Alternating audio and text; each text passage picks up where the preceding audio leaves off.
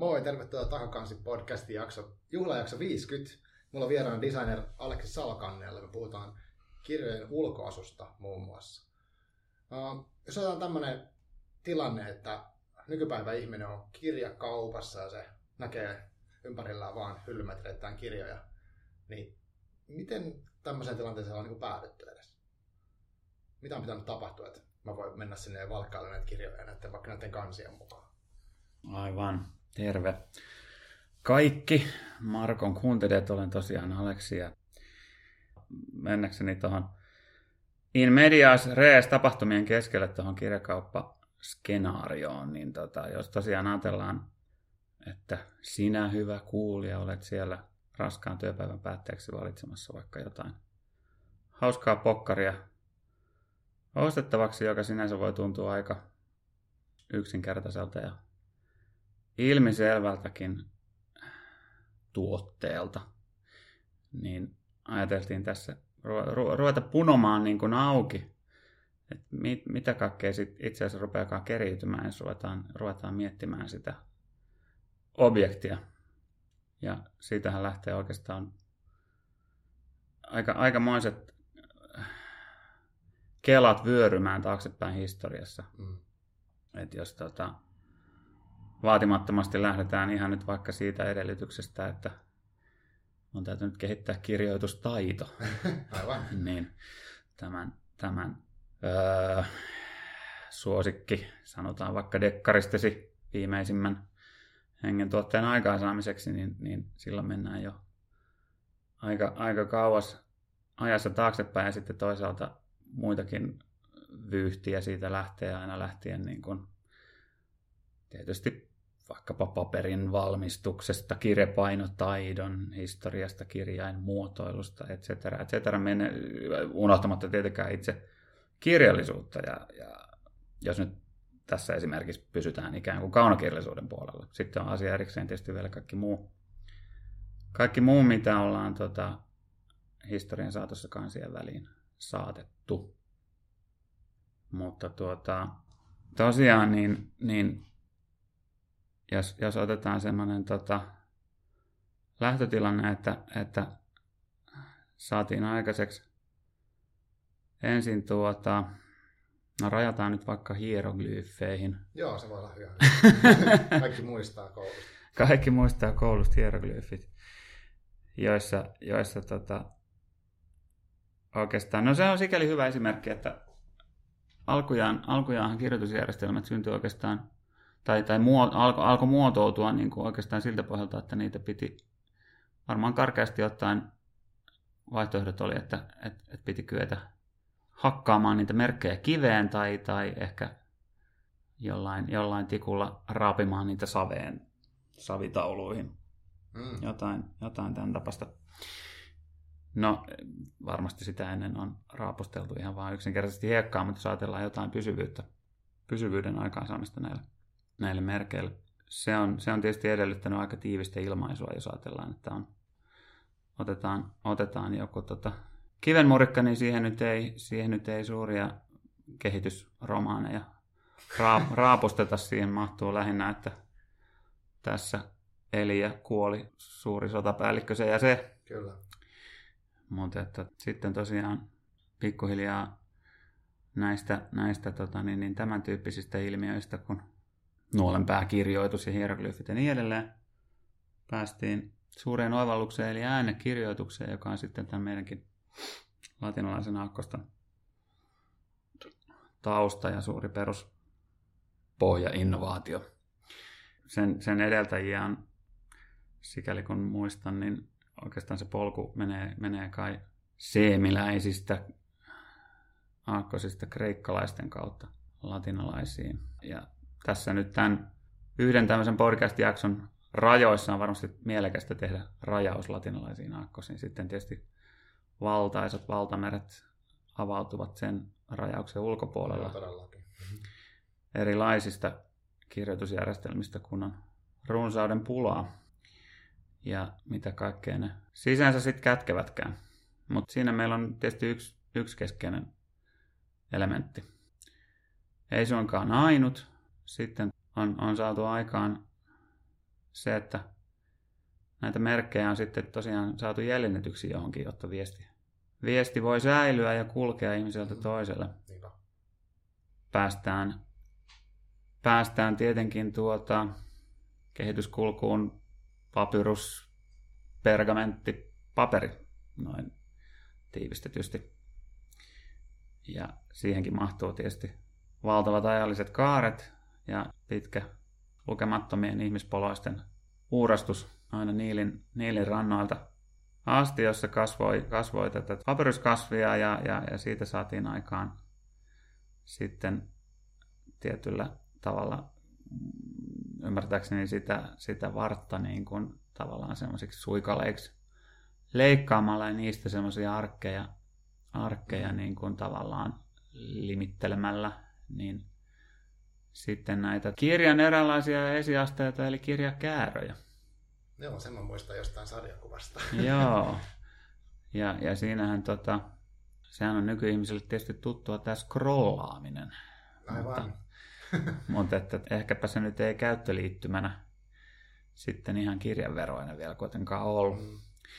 Se oli papyruksella tietysti ominainen ehkä sikälikin, että papyrus, papyrus poiketen, poiketen sitten näistä myöhemmistä kehitysvaiheista oli semmoista, että mun käsittääkseni siinä pystyi, sitä pystyi käyttämään vain toiselta puolelta, että toinen, toinen, toinen puoli oli niin kuin kirjoituskelpoinen ja näin. Mm. No sitten, sitten kävi niin, että oivallettiin näinä, näinä muinaisina aikoina kauan ennen eläinoikeusliikettä, että voidaan valmistaa eläinten nahasta tietyillä toimenpiteillä sitten tämmöistä esimerkiksi kirjan sivuiksi soveliasta pergamenttia. Okei. Toi oli mulle uutta tietoa. Mä luulin, että toi käytti vaan kansiin nahkaa. mutta- Kyllähän tota, pergamentti niin kuin on, on, on semmoiset, se on, se on, jos nyt aivan läpi ja päähän niin puhu, sit voidaan jä, jä, järjestää semmoinen niin kuin oikaisuketju netissä tämän Joo, somes, somessa tämän niin kuin Ilman muuta. julkaisun, julkaisun perään, jossa sitten nöyrästi pyydetään pahoitella anteeksi kaikkia historiallisia väärinkäsityksiä yksi, historiallisesti yksityiskohtien, niin, niin sehän siis perustuu siihen, että sitä nahkaa, nahka nyljetään ja sitä työstetään, niin kuin siistitään siitä karvat ja muut Mm. pois ja sitä ohennetaan ja, ja, ja niin kuin käsitellään eri tavoin, jotta sitten saadaan sitten tämmöisiä tosiaan esimerkiksi kirjan sivuiksi kelpaavaa materiaalia. Mm. Erittäin kestävää ymmärtääkseni ja laadukasta sinänsä. Ehkä, ehkä, ehkä nämä latinala, rajaus latinalaisiin aakkosiin tuotaisiin varmaan helposti mukanaan sen rajauksen, tietyn, tietyn semmoisen, sanoisiko, eurosentrisen rajauksen tässä. Et, Niinpä. mutta et siihen kuplaan puhkoo reijän se, että sitten tietysti tota, Kiinassa oli aikanaan kehitetty sitten jo tämä paperin valmistustaito. Ja se puolestaan tuli sieltä Eurooppaan kaiket ja arabien mukana ja saavutti sitten Eurooppaan ja täälläkin päästiin, päästiin paperin tekemisen makuun Äh, alun perin, alun perin siinä vaiheessa ei Su- Suomesta paperivalmistuksen suurvaltana nähty vielä untakaan. Paperiahan, paperiahan tehtiin alun perin niin kuin lumpusta, pellavasta, puuvillasta, Joo. tähän tapaan. Et mun käsittääkseni mm, sitten tämä tää tämmöinen niin kuin puuhioke pohjainen paperivalmistus on kohtuullisen tuore 1800-luvun oivallus. Aivan.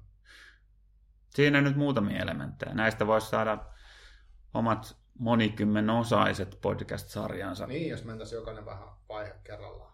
Kyllä, kyllä. Ja sieltä, ja, ja, ja sieltä voisi varmasti löytää, vaikka, vaikka ainakin Twitterissä tunnetaan esimerkiksi tämä ansiokas kertomuksen vaarat-hanke, josta, sä, josta sä oot aiemmissa jaksoissa tainnut ehkä puhuakin, niin kertomusten vaaroista huolimatta sieltä varmasti löytyisi monia koskettavia ihmiskohtaloita, Ihan varmasti. jo- joiden avulla elävöittää näitä, näitä erilaisia kehityskulkuja, jotka ehkä muuten voi suistua jonkin, jonkin asteiseen pitkäpiimäisyyteen, mutta, tota, mutta se, ajattelin itse vaan, että lähdetään kelaamaan, kelaamaan sitä, sitä lopputulosta, eli sitä pirteän väristä pokkaria kuulijan tai lukijan kädessä, tai eihän se, jos se on, jos se on dekkari, niin kuin mä mainitsin, silloinhan se ei ole pirteän värinen, silloinhan se on mustakantinen, siinä on valkoinen negateksti, Ja, ja siinä on tota, niin, niin punaisia veriroiskeita.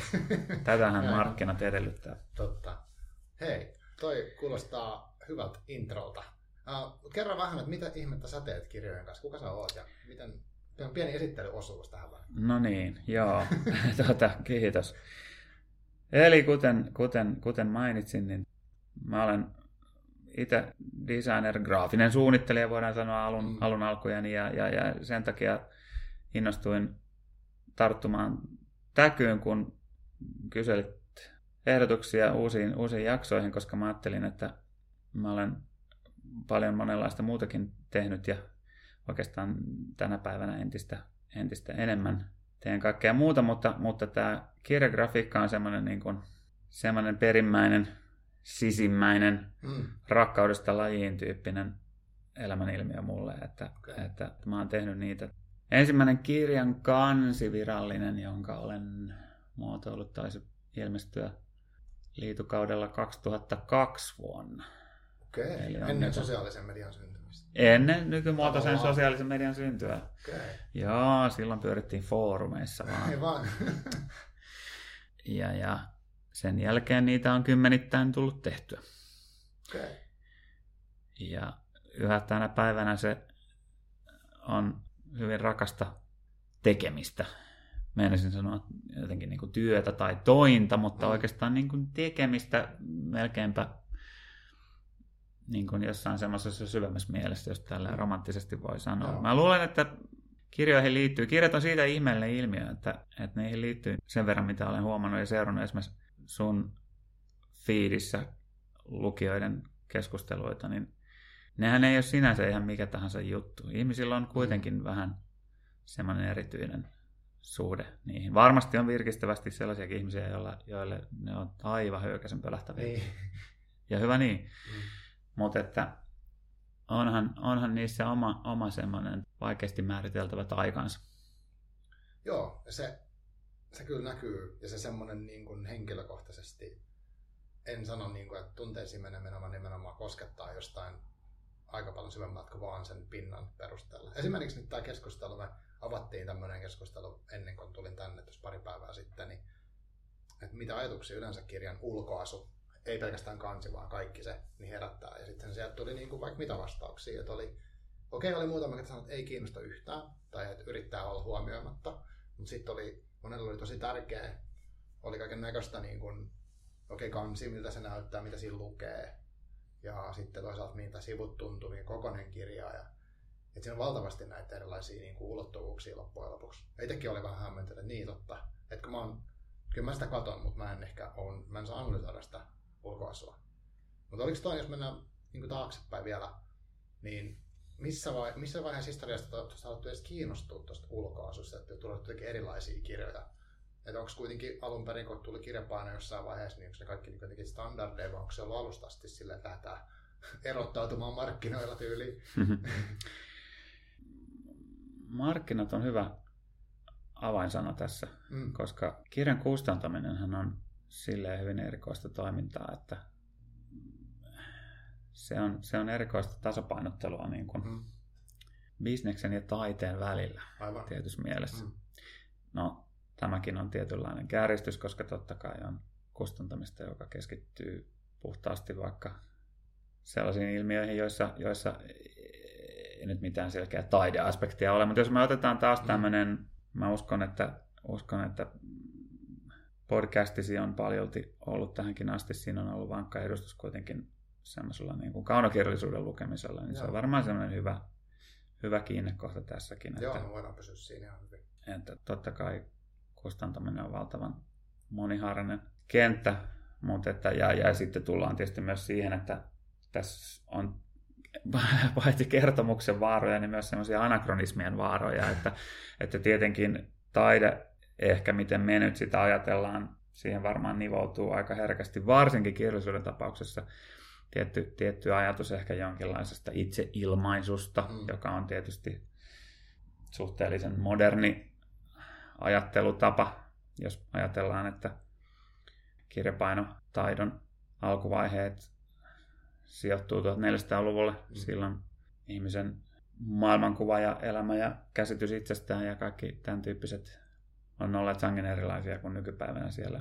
Siellä nyt ei ehkä jokainen ole ajatellut niin uniikki lumihiutale olevansa. Että, aivan, aivan. Että näin, mutta no taas toisaalta mm. voidaan sanoa, että Don Quixote ilmestyi jo heti kärkeen tuossa 1600-luvun alussa. Ja aivan. se on toisaalta jossain mielessä huippu nykyaikainen kirjallinen teos itseään kommentoiva ja ironisoiva Totta. ja ties mitä kaikkea. Niin, ja eikö siinä viitata myös jokin van, ns. vanhoihin? Niin, se, se, se parodioi niin.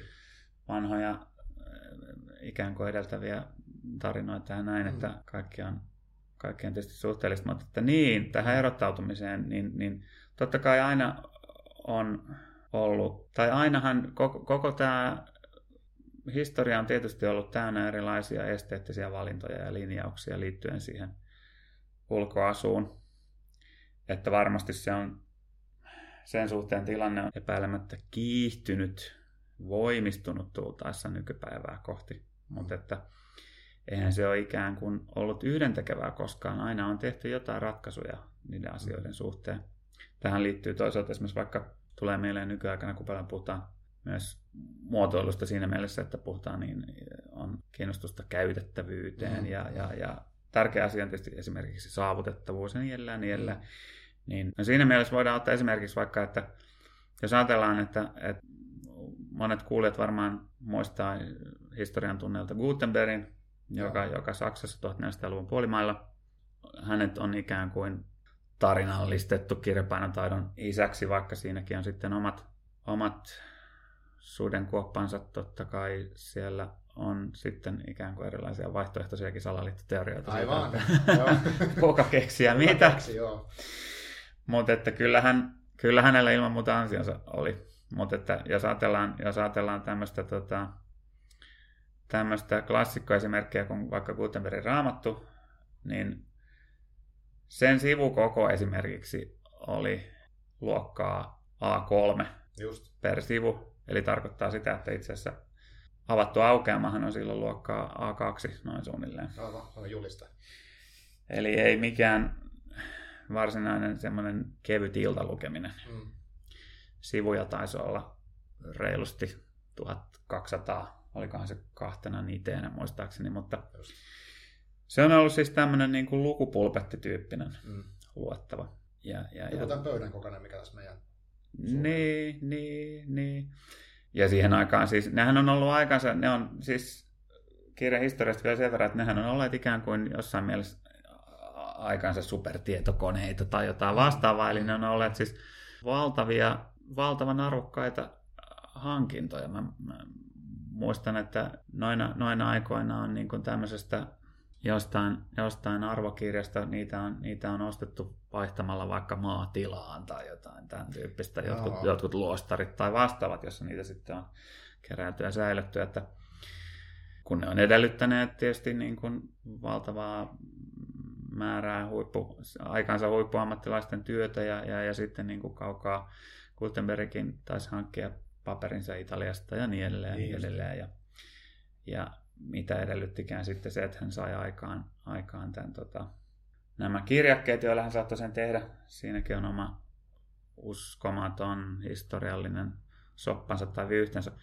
Mutta tästä mä yritän hypätä nyt kömpelösti siihen kääristyksen vastakohdan kautta, että kohti, kohti tätä niin kuin markkina-aspektia ja erottautumista ja muuta, niin, niin, niin me voidaan ottaa ottaa yksi toinen tota, historian hahmo mukaan peliin, jos siirrytään etelämässä noin suunnilleen samoihin aikoihin, samalla vuosisadalla, jolloin oli, oli voimissaan Venetsian tasavalta, nykyisestä Venetsian kaupungista laajoille alueille ulottuva valtiomahti, joka oli sitten tämmöinen oma aikansa voimatekijä, jossa sitten tota, vaikutti esimerkiksi tämmöinen kaveri kuin Aldo Manuzio, jonka historia tuntee äh, latinalaisessa muodossa nimellä Aldus Manutius. Hän oli yksi 1400-luvun kirjanpainajia myös.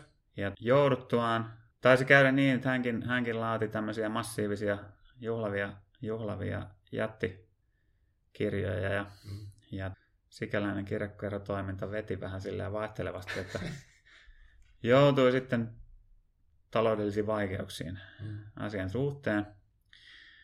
No, mitä keksi päästäkseen pälkähästä? Hän oikeastaan keksi pokkarikirjat. Okay. tässä, tässä niin kuin koukku, sitten ne päästään sinne tulevaisuuteen tai tähän nykyhetken hahmotelmaamme sitten tätä kautta sikäli, että hän sitten teki tämmöisen oivalluksen, että hei, miksi en tekisi tällaisia pienikokoisia, edullisia Niin. kirjoja ja möisi niitä sitten paljon ja onnistui siinä ja näin kävi.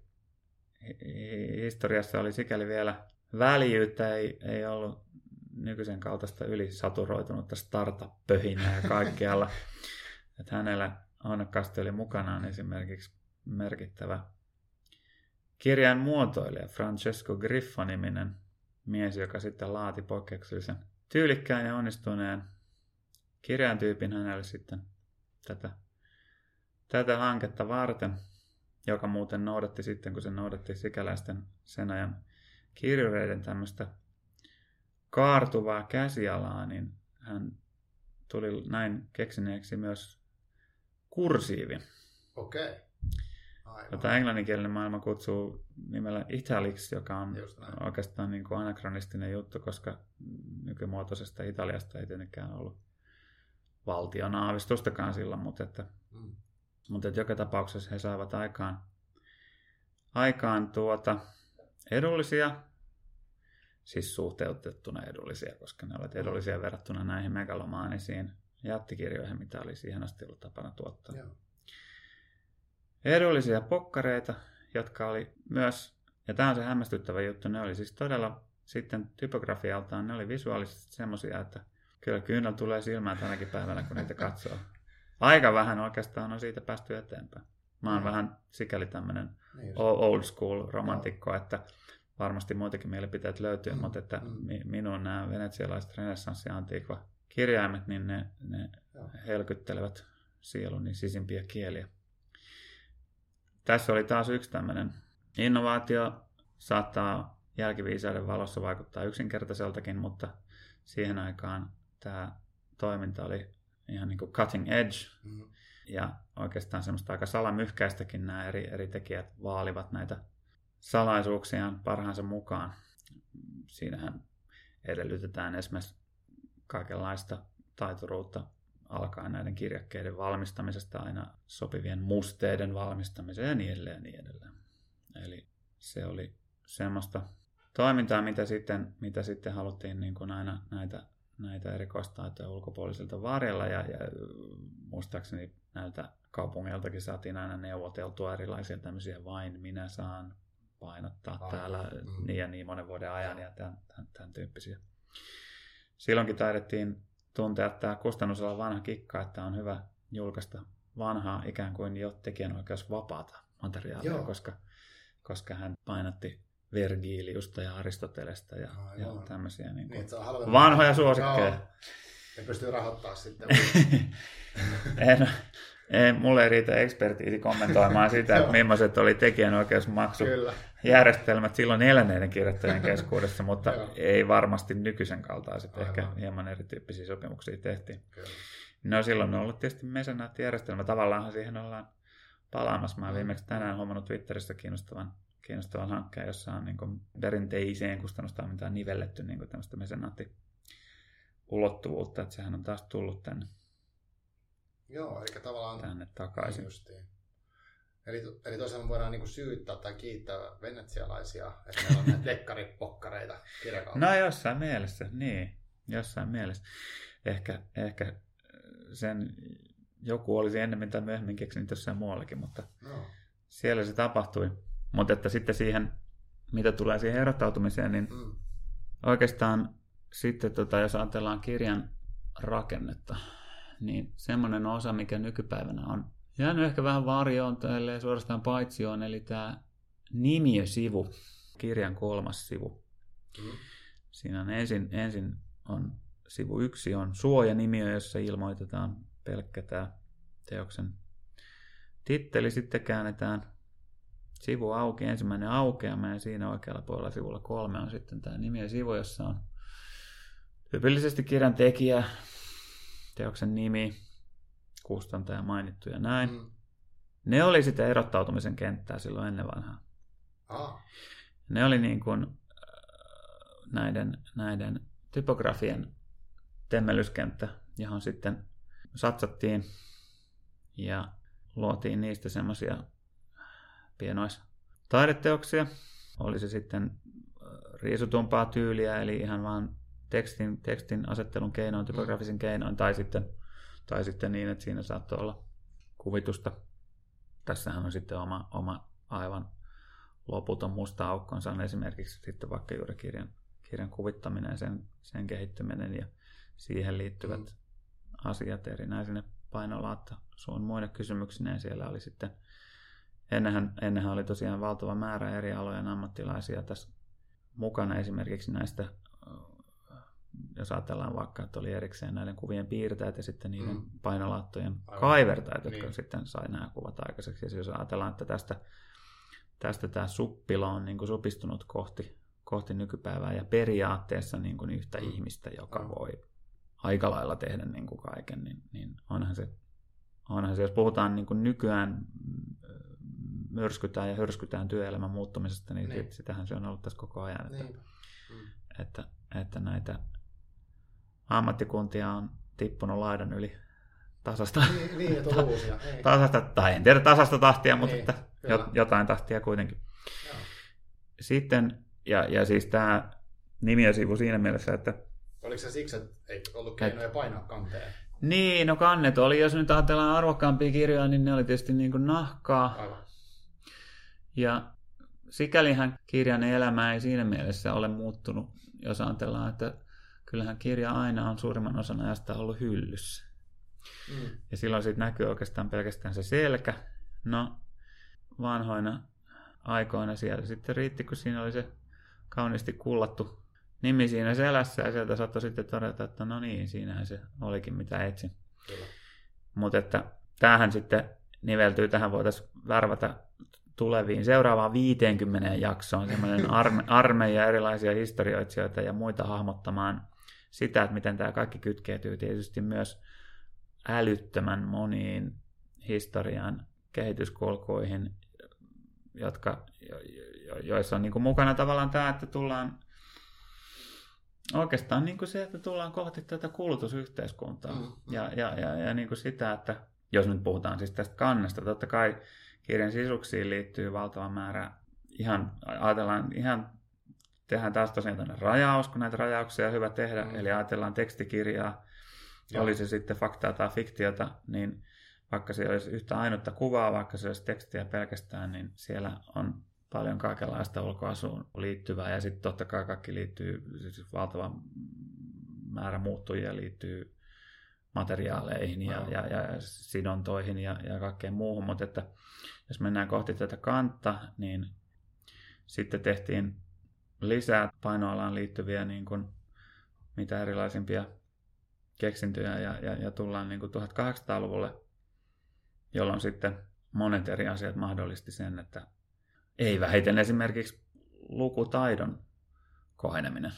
Tietysti. Se, tämä on ihan hillitön jonkinlainen Rubikin kuutiomainen väänneltävä ja käänneltävä, jossa, jossa aina jokin palikka nyrjäyttää jonkun toisen palikan uuteen asentoon Mm. ja niin edelleen. Ja niin, edelleen. niin yhä suurempi osa ihmisistä ei ollut enää vaikkapa sanotaan maaorjia. Heillä Niin alkoi joillain suorastaan olla ehkä jopa vapaa-aikaa ja, Niin. ja aikaa lukea kirjoja. Aivan, aivan. ja, ja tolleen niin kuin Mm. always look on the bright side of life. Niin just. Sitten tuli niin kuin tämä, ja siis tuli mahdolliseksi er, er, erilaisten keksintöjen kautta, niin kuin, joihin se, mainitaan nyt siitä vaikka esimerkiksi latomakoneet, jotka, Mm. jotka, jotka mahdollisti sitten sen, että, että jos ajatellaan, ajatellaan tämmöistä tekstikirjaa ja, ja, ja sitten tota, tätä, tätä alkuperäistä 1400-luvulla kristallisoitunutta keksintöä, eli näitä irtokirjakkeita, Mm. joilla sitten niilläkin on toisaalta taustansa kauempana historiassa Kiinassa. Mutta että, että saatiin se, se oivallus, että tehdäänpä metallista yksittäisistä kirjaimista. Kirjakkeita, kasataan niitä aina rivi kerrallaan ja sitten saadaan näin painettua tekstiä, niin tämä tämmöinen käsinladontahan on kuitenkin aikamoista, mitäs nyt tämän päivän termi kuuluisi, työvoimaintensiivistä. Juu, ja hirvittää ajatuskin Touhua. niin sitten tota, tässä otettiin sellaisia loikkia eteenpäin, että 1800-luvulla saatiin kehitettyä tämmöisiä uskomattomia, ne on viehättäviä laitteita mm. itsessään uskomattomia semmoisia steampunk henkisiä niin kuin mekaanisia hirviöitä, nämä tämmöiset latomakoneet, jotka Joo. sitten mahdollisti sen, että saatiin tätä ladelmaa tehtyä ja automatisoitua sitä prosessia mm. silleen, että ihminen istuikin oikeastaan niin kuin kirjoituskoneen näppäimistöä vastaavan näppäimistön ääreen ja näpytti sitä tekstiä sitten sinne ja mm. Vähän kone... Niin, joo. Mm. Onko se niin vähän niin kuin taitto-ohjelma, että tämmöinen no. sivu tästä tulee?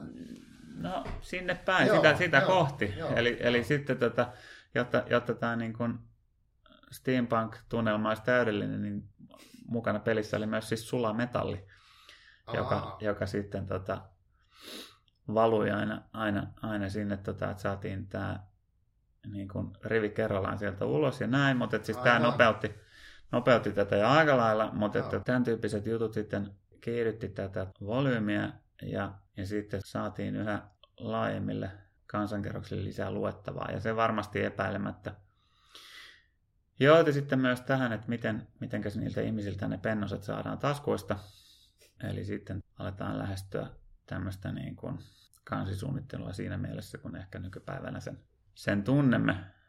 Jälleen tästä haarautuu monikymmenosainen podcast-sarja sitten erilaisesta niin kuin mainonnan ja markkinoinnin Kyllä, historiasta tietenkin. Näin, Ties minä kaikki ne tarpeiden luonteineen sun muineen.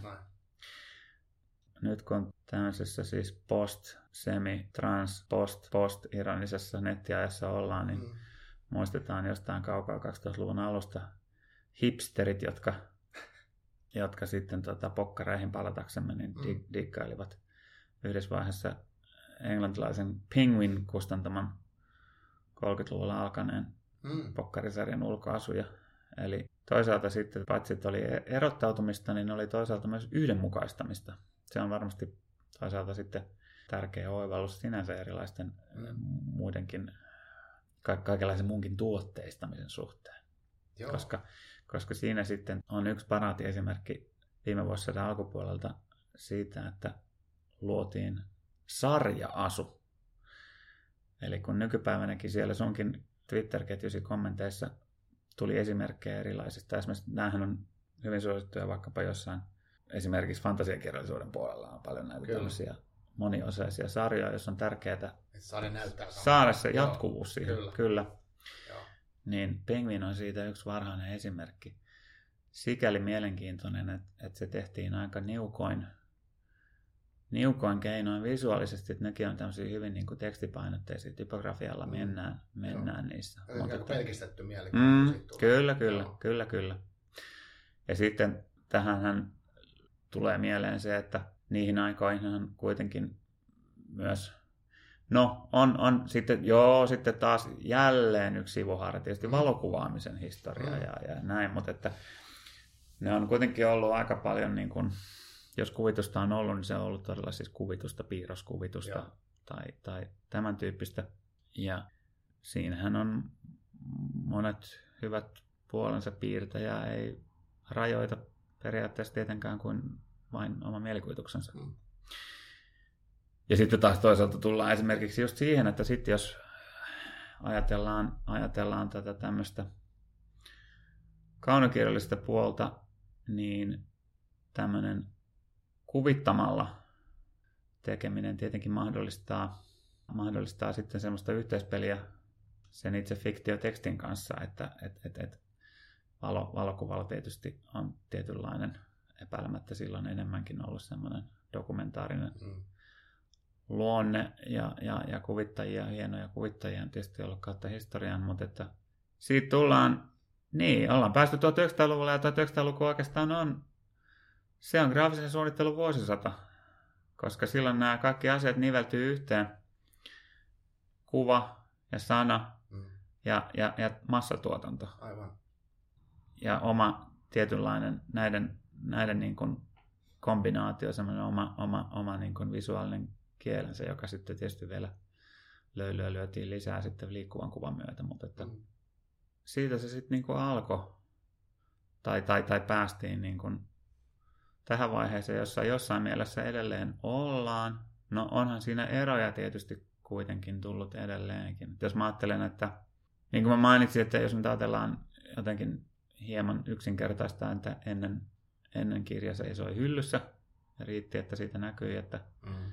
Jaha, Marko Suomi, taisteluni, osa yksi, Kyllä. niin sitten seuraava vaihe oli tietysti tämä, että ilmestyi kirjakauppa. Kyllä.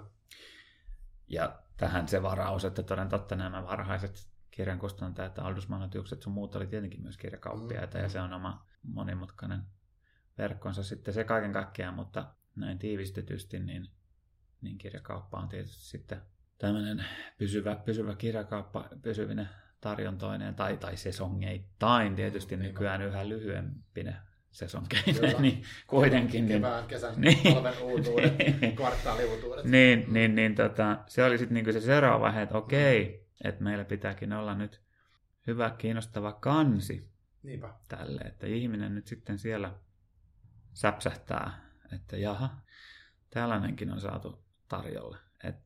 Siihen mä sitten lisäisin oikeastaan sen, että sit siitähän ollaan jo, silloin, silloin piti saa, ha, havahduttaa se ihminen itse, Mm. nythän ollaan siirrytty jo siihen vaiheeseen sitten nykyhetkeen sosiaalisen median myötä, että nyt sillä kannella on se lisärooli, että sen ihmisen, joka sen kirjan ostaa, jossa se kansi on, Mm.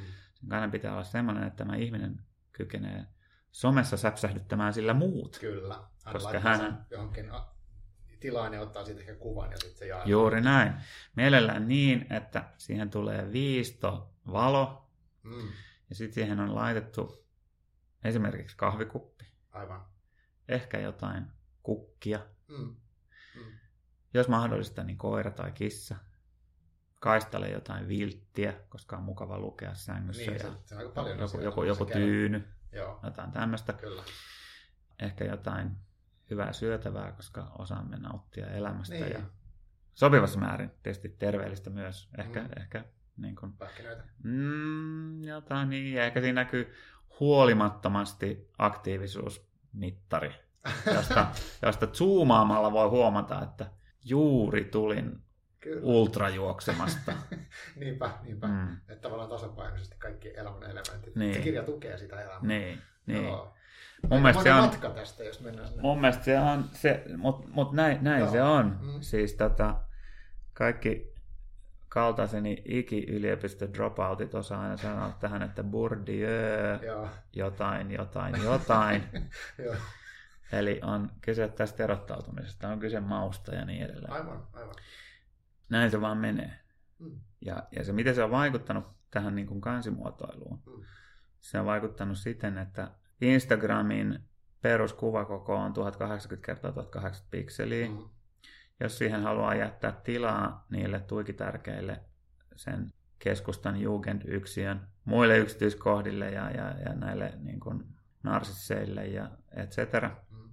niin se kirja tulee olemaan kuitenkin ihan puhtaasti piks- pikseleissä mitattuna, niin aika pieni siinä. Aivan, Silloin ei kannata mitään kahden pientä piperrystä tehdä siihen kanteen. Aivan, aivan. Ja- lukee ja- pienestä kuvasta. Sen, sen, sen kannattaa olla Mm. niin kuin näyttävää typografiaa, Mm. sen nimen, ehkä mielellään jotain, no väripalettia kannattaa miettiä. Niin. Sen, sen on parempi olla hyvä, jotenkin virkeä tai pirteä tai omaleimainen jollain tavalla. Mm. Tai sitten tietysti aina, aina, mä luulen, että jonkin aikaa vielä toimii myös ehkä sitten tämä tämmöinen sinänsä ehkä aika niin kuin yksinkertainen käsitys minimalismista mustineen ja valkoisineen, vaikka mä luulen, että se on sisustamisesta pikkuhiljaa jo Mm. hiipumassa pois. Mutta että niin, kirjasuunnittelu tuli ihan assosiaationa mieleen tuosta sisustamisesta. Sehän on niin kuin Mm. tämmöistä, tämmöistä eräänlaisena niin kuin tehosekottimena toimimista. Siinä, on, siinä pitää niin kuin tajuta nykyään, nykyään sisustamisestakin jotain. Joo, Näin, näin niin kuin lievänä semmoisen niin kuin puolivitsinä. Kyllä. Miin, miin vai vitsi hyytyy Niinpä. suuhun ja, Niin. ja karu totuus paljastuu. Okei, siis joo, siis valtava sekä että on hauska, koska mä, mä listasin itselleni tämmöisiä asioita, mitkä mun mielestä liittyy kirjan ulkoasuun. Niin, mitä me aluksi puhuttiin, oli just okay, kansi, paperi, laatu, väri, mitä se, mm. mikä väristä, onko se luun väristä. Uh, sivun asettelu, kuvitukset, mahdollisesti kirjasimet, taidot, marginaalit, joku valitti marginaalien pienuudesta. Kyllä, kyllä. Joo. Fiilis. Niin, uh, miten sitten, miten se niin kuin menee, että, että tota, kuka nämä kaikki päätökset tekee? Tässä on hirveän kanssa päätöksiä. Tehdäänkö tämmöinen vai tämmöinen, tehdäänkö toi, otetaanko me joku klisee, vai tehdäänkö me joku ihan omanlainen ja halutaanko me liian erot? Mitä siis, miten se tapahtuu? Hyvä kysymys. tuota, tuohon voi vastata suomalaisten kustannussopimusten klassikkolauseella kustantaja päättää painoasun. Okei. Okay. Eli, eli jos kuulijoissa on vaikkapa esikoisteoksesta haaveilevia tai, tai mm. ennen kaikkea sellaisen parissa säälimättä uurastavia ihmisiä, mm. koska kovaa työtähän se on eikä mm. haaveilua. Sillä lailla se toteutuu, jos on toteutuakseen, niin tota, heidän on hyvä tämä tietää. Eli, eli mitä tämä, mitä tämä kryptinen tai, tai jotenkin hermeettinen lause pitää sisällään, niin sekalaisen kimpun erilaisia vaihtoehtoisia tapahtumakulkuja. Mutta viime kädessä tietysti on kyse siitä, että no, viime kädessä varmaan kyse rahasta. Aivan. Koska tota, siinä, missä olisi hauska, hauska tehdä erilaisia, päättää erilaisista niin kuin kultauksista ja mm. helmiäiskoristeista ja ties, ties mistä niin kuin mittoihin tehdyistä tuohikoteloista näille mm, kirjoille, mm, niin siinä tulee sitten nämä taloudelliset realiteetit vastaan, joista sitten parhaiten on selvillä kustantaja. Aivan. Ja se on tietysti tapauskohtaista, jos on, jos on selvillä, että nyt on käsillä niin kuin vuosisadan, vuosisadan niin kuin myyntipaukku, niin siihen voidaan sitten satsata. Jos Joo. taas jotain hieman vähäpätöisempää, niin asia on jo asteen verran ongelmallisempi. Hmm. Silloin tullaan sellaiselle harmaalle alueelle, koska sitten toisaalta on tietenkin myös aina niin, että eihän ne ole välttämättä kuluja, eikö ne voi ajatella investoinneiksi. Niin just. Sehän on tämmöistä niin kuin tasapainottelua, että jos... Mä otan esimerkin, koska nykyään tosiaan, mitä tuli tuohon Instagram-ulottuvuuteen, jossa mm. nyt oli ehkä aavistuksen tota, huumoria, mutta aavistuksen jotain muutakin mukana, niin mä yritän itse kyllä lähtökohtaisesti nykyään toimeksiannon saadessani niin mm. miettiä myös sitä aspektia, että olisiko se kansi mahdollista rakentaa, kun nyt kannesta puhutaan, joo, sitten on joo. tosiaan muita mm. osa-alueita tässä, Kyllä. mutta että kun nyt kannesta puhutaan, niin olisiko sitä mahdollista ajatella jotenkin niin, että siitä saisi esimerkiksi sovellettua vaikkapa jonkinlaiseen animaatio ihan okay. Lyhyen, koska siis sosiaalinen media on niin merkittävässä mm. asemassa mm. tässä ja siellä visuaalisuus on tärkeää Kyllä. ja liikkuvassa kuvassa on oma potentiaansa sopivasti käytettynä. Kyllä. Niin sitten taas toisaalta sitten sekin on sitten aina oma lisäpanostuksensa. No ei meillä nyt oikein tämän kirjan kohdalla olisi mahdollista toteuttaa mitään niin. somekampiksia tai mm. jotain niin kuin näin. Mm. Voi herkästi olla reaktio. Kyllä. No silloin voidaan toisaalta pohtia, että no mutta jos se sitten toisaalta ratkaisevasti työntä sen kirjan myyntiä eteenpäin. Niin. Nyt kun sä teet tuota työtä, niin onko kirjailija miten paljon mukana siinä hommassa? Että kuvitellaan, tai ei kuvitella vaan, että siellä Joo. on kustantaja sanonut, että nämä on ne reunaehdot tai jotain. Aivan. Aivan. Sitten, miten paljon kirjailijalla on mahdollisuutta, tai oletko kirjailijan kanssa niin tekemisissä tässä? Mm-hmm. Vai onko kirjailija jotenkin taustalla? Miten se menee? Tämä vaihtelee laidasta laitaan. Okei. Okay. Onko se kirjailija itsestään kiinni vai kustantaja taas välissä?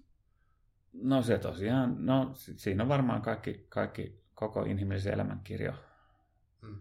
edustettuna. Ja, ja, ja täytyy sanoa, että mä oon itse esimerkiksi tehnyt sen, sen, mitä olen kirjoja tehnyt, niin hyvin paljon myös esimerkiksi tietokirjallisuutta, hmm. jossa totta kai siinäkin on omat, aivan omat tai aivan samat niin kuin intressissä, mitä tulee myyvyyteen ja tämmöiseen. Joo, joo jotka varmasti sitä paitsi yhdistävät koko sitä tekijäjoukkoa. Siinä on välillä tulee semmoisia joskus, jos harvakseltaan käy niin, että ihmisille, jotka on siinä mukana, niin tulee, tulee jos, jos niille on jotain hakausta siinä niin kuin tullakseen, niin se saattaa olla jotenkin, jotenkin niin kuin vaikka sen suuntaista ehkä, että kärjistetysti voidaan ajatella, että mm. se kansi suunnittelee, miten se nyt siinä yrittää taiteilla tai jotain Aa, niin tämmöistä, niin että tämä pitäisi nyt saada niin kuin myyvä, mutta, mm. äh, mutta että mä uskon, että kaikki tämän alan ammattilaiset kyllä, no en nyt tietenkään puhu jokaisen puolesta, mm. mutta sanotaan nyt näin, että tyypillinen alan ammattilainen kyllä tiedostaa niin kuin sen roolinsa siinä. Mm. Ja kuulosti se sitten vähemmän glamoröisiltä tai ei, niin se, se, sehän on, totta kai sillä on myynnillisiä kaupallisia funktioita sillä kannella mm. ja, ja tota, niin, niin, näin. Mutta mitä itse kirjailijoiden vaikutus, vai, vaikutukseen tulee? Mä voin mainita yhden hyvän esimerkin, joka on Joo. tuorehko esimerkki ja varmaan niille ihmisille ehkä tuttu, jotka, on, jotka nyt on vaikka suomalaista kirjallisuuselämää seurailleet, koska viime vuonna Kosmos kustantamo terveisiä Mikko Arnelle ja mm, kumppaneille mm, sinne, niin julkaisi esseisti Antti Nyleenin, terveisiä myös hänelle, viimeisimmän teoksen nimeltä Häviö. Ah, se on tuossa hyllyssä näkyy olevan. Kyllä. Ja tuota, se on hanke, joka lähti minun osaltani liikkeelle siitä. Mä olin tehnyt, tehnyt Antin kanssa yhteistyötä myös hänen edellisen kirjansa kanssa. Mm.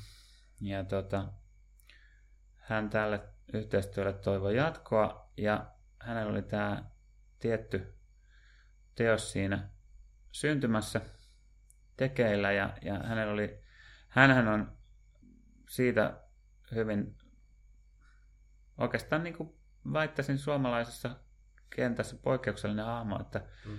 Hänellä on syvä tietämys itsellään niin kuin kirjasta jotenkin kokonaisvaltaisesti. Aivan. Hän, hän, on, hän on tehnyt taiteilijakirjoja itse, hänellä on, hänellä on niin kuin osaamista niin kuin siinä hyvin, hyvin monipuolisesti Joo.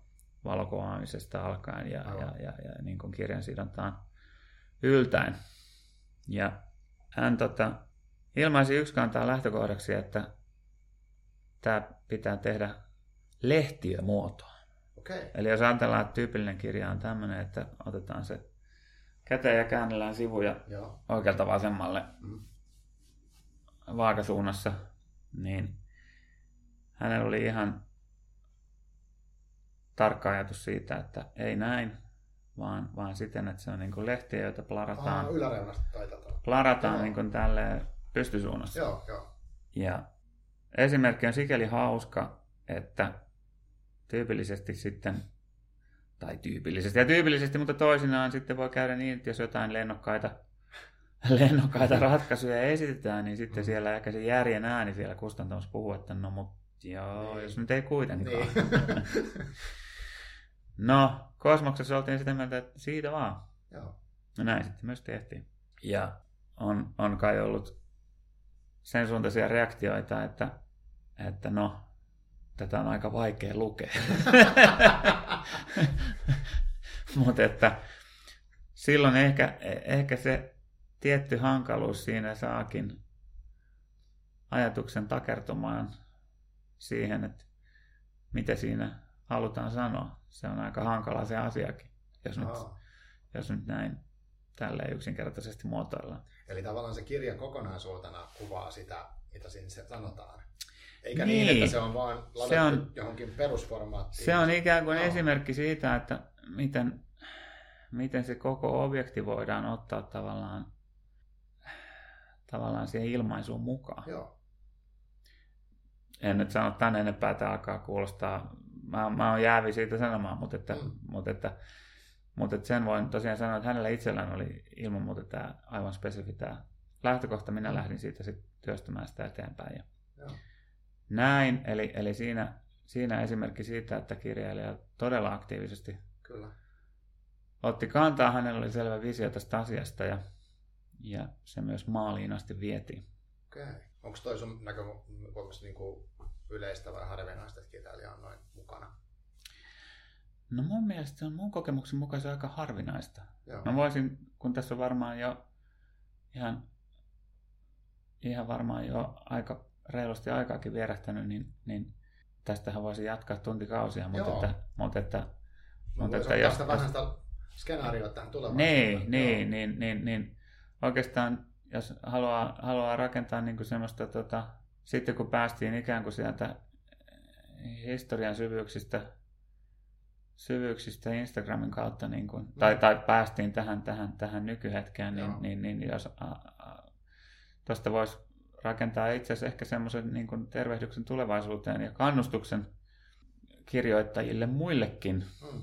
ehkä napata tästä hänen esimerkistään jotain ajatuksen poikasta.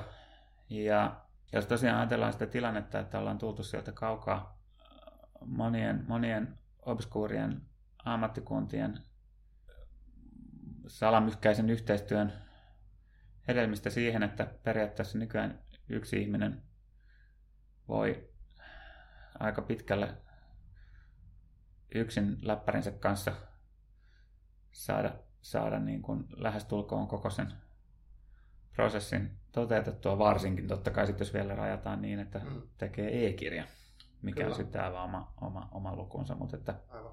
Jos puhutaan sitten vaikka painotuotteestakin, Mm. sittenhän nykyään tietysti varsinkin kun on erilaisia näitä on-demand Kyllä.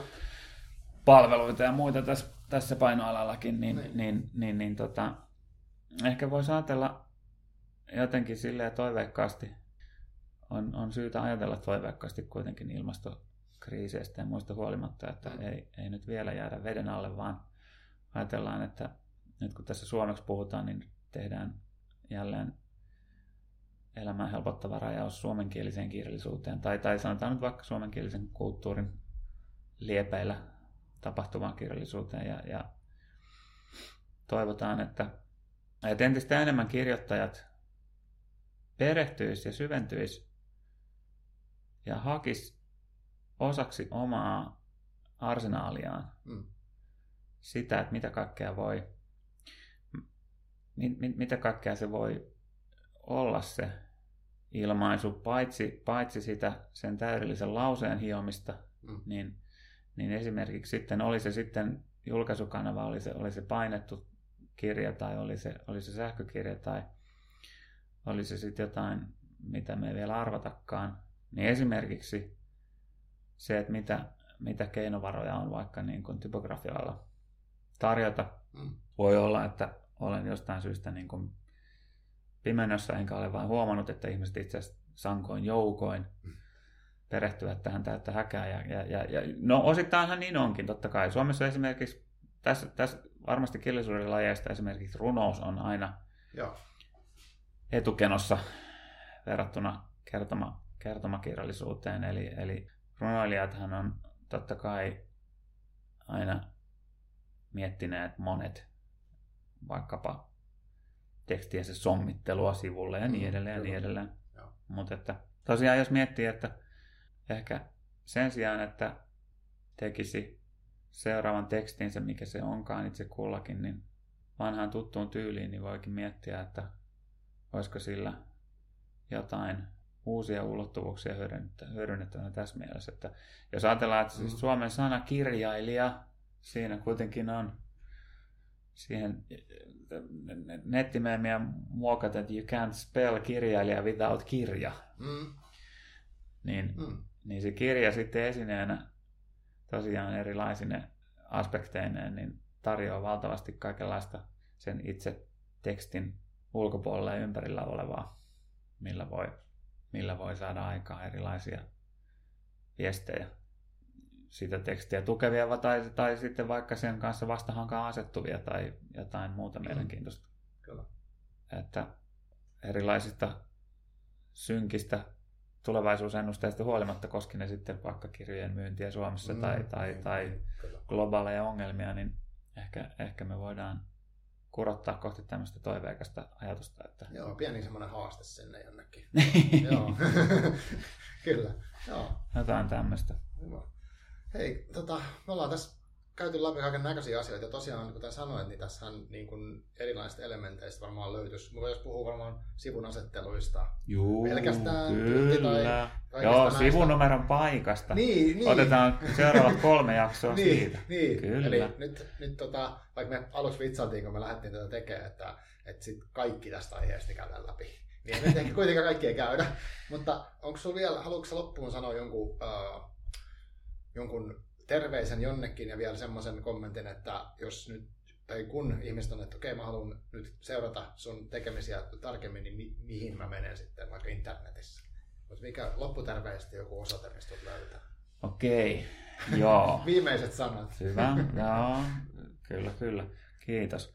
No tosiaan, mä, oon, mä oon pyörin, pyörin siellä netissä tosiaan niin kuin tällä aika puhtaasti ammatillisesti. Tosin, no joo, Twitterissä erikoisalueen kirjamuotoilun lisäksi ilman muuta on kyllä myös faija-vitsit, mutta, mutta löydyn nettiosoitteesta sisin.fi, löydyn Twitteristä handlella sisin design, mm. samoin Instagramista, jossa on paitsi kirjamuotoilua ja Twitterissä lisäksi faijavitsejä, niin Instagramissa myös yksi mielenkiintoinen kohde on ilman muuta leivonta typografia Okei. Okay. Kir, kirjainten muotoisista piparkakuista ah. aina johonkin, mitä nyt milloinkin vähän välkähtää. Kyllä. Mutta kuten mä sanoin, tässä on se semmoinen, palatakseni tuohon Antti, Antti Nylenin häviökirjaan vielä, jossa, jossa tosiaan mitä synkkiin tulevaisuusskenaarioihin tulee, niin jos, jos, jos niitä kaipaa, niin ei muuta kuin häviö lukuun. Mä muistan mm. sen hetken, jolloin viime vuoden toukokuussa, kun tämä teos julkaistiin viime syksynä juuri kirjamessujen alla. Mm. Viime vuoden toukokuussa sain sen käsikirjoituksen luettavaksi. Ja viime vuoden toukokuu oli poikkeuksellisen aurinkoinen ja lämmin, Joo. aivan suloinen aika vuodesta. Ja, ja todella kevät, paratiisimainen kevät. Ja, mm. ja, ja sitten mä olin tuota, tämän, tämän meidän äänityspaikan, eli mun toimiston sijaan silloin, silloin kotona, niin menin iltasella istumaan Arngolaskun parokkeelle ja rupesin mm. lukemaan, lukemaan tätä tekstiä.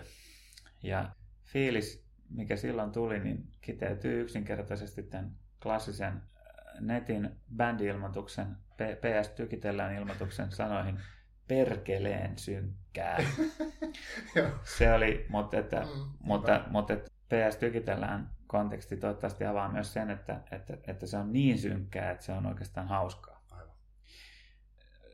sen, sen, sen takia palasin tähän kirjaan, koska siinä hahmotetaan oikeastaan suomenkielinen kirjallisuus semmoiseksi, semmoiseksi alaksi, jota voi lähinnä oikeastaan harrastaa hänen erilaiset vapaaherrat ja, ja mm. muistaakseni saa tarkasti siteerata vireät eläkeläiset. Joo. Eli tämä, tämä viittaa niihin ta- ta- taloudellisiin realiteetteihin, kyllä, kyllä. Mitkä, mitkä siinä maailmassa vallitsee. Kuitenkin niin oli näkymät sitten synkät tai mahdottomat tai mitä milloinkin, niin kyllä se loppuviimeksi. Mä uskon, että se myös näitä, näitä monia muitakin ihmisiä, jotka siellä sun fiidissä, niin kun, joilla tämä aihe selvästi tuntuu ihan jo pelkästään kirjojen ulkoasukin saati sitten mm, varmaan kyllä. sisällöstä puhumattakaan, niin tuntuu niin sanotusti menevän tunteisiin. Niin, niin hyvällä niin, tavalla. Niin sehän menee, mm, koska, kyllä. koska siinähän se sen taika on. Se on niin kuin, jos ajattelee, että se on sehän on oikeastaan niin kuin, siinä on mun mielestä hyvä sukulaisuussuhde niin kuin jalkapalloon. Sitten ihmetellään, että miksi jääkiekko ei ole kuin semmoinen laji, että Suomi ja viisi muuta maata, mm. viisi muuta maata pelaa sitä vakavasti. Niin, mm. niin ei, ei tarvita mitään megalomaanisia jäähalleja, ei tarvita valtavia niin kuin niin, varustekasoja. On pallo, sitten mm. joku kaksi murikkaa, niin. Joilla merkataan maali. Niin samalla lailla on, että riittää kynä ja joku viikko Mm. Ja siitä se lähtee. Ja sen takia se on niin kuitenkin sitten, vaikka, vaikka vyörytettäisiin viimeisimmässä Marvel-leffassa tai jossain, niin. jossain megalomaanisessa konsolipelissä niin kuin aivan hillittömiä maailmoja silmille. Mielellään tietysti vielä VR-lasien kautta, Kyllä. että lopulta voi vaan niin kuin mm. maata, maata kuolaavana idioottina. Mm. Niin, niin kyllä siinä joku erityinen intensiteetti on mm. siinä, että syntyy se, nyt, nyt alan kuulla joku, onka viulut alkavat soida. Joo, menee. Joo. ehkä, ehkä, ehkä, voidaan rakentaa joku loppufeidi feidi siihen, että lopulta, lopulta jututettava enää vain liikuttuneena omasta syvähenkisyydestään Kyllä. vaipui kyynelehtien lattialle Joo. ja jouduimme painamaan stop-nappulaan, mutta näiden sanojen myötä niin hyviä lukuhetkiä. Joo, kyllä. Kiitos paljon, kun tulit mukaan. Ja... Kiitos. Selvä. Ja, ja vielä ennen kaikkea Joo, arvostan ja ihailen sun toimeliaisuutta tässä hommassa. kiitos. Että keep up the good work. Joo, jatketaan. Kiitos paljon. Kiitti. No niin, moi.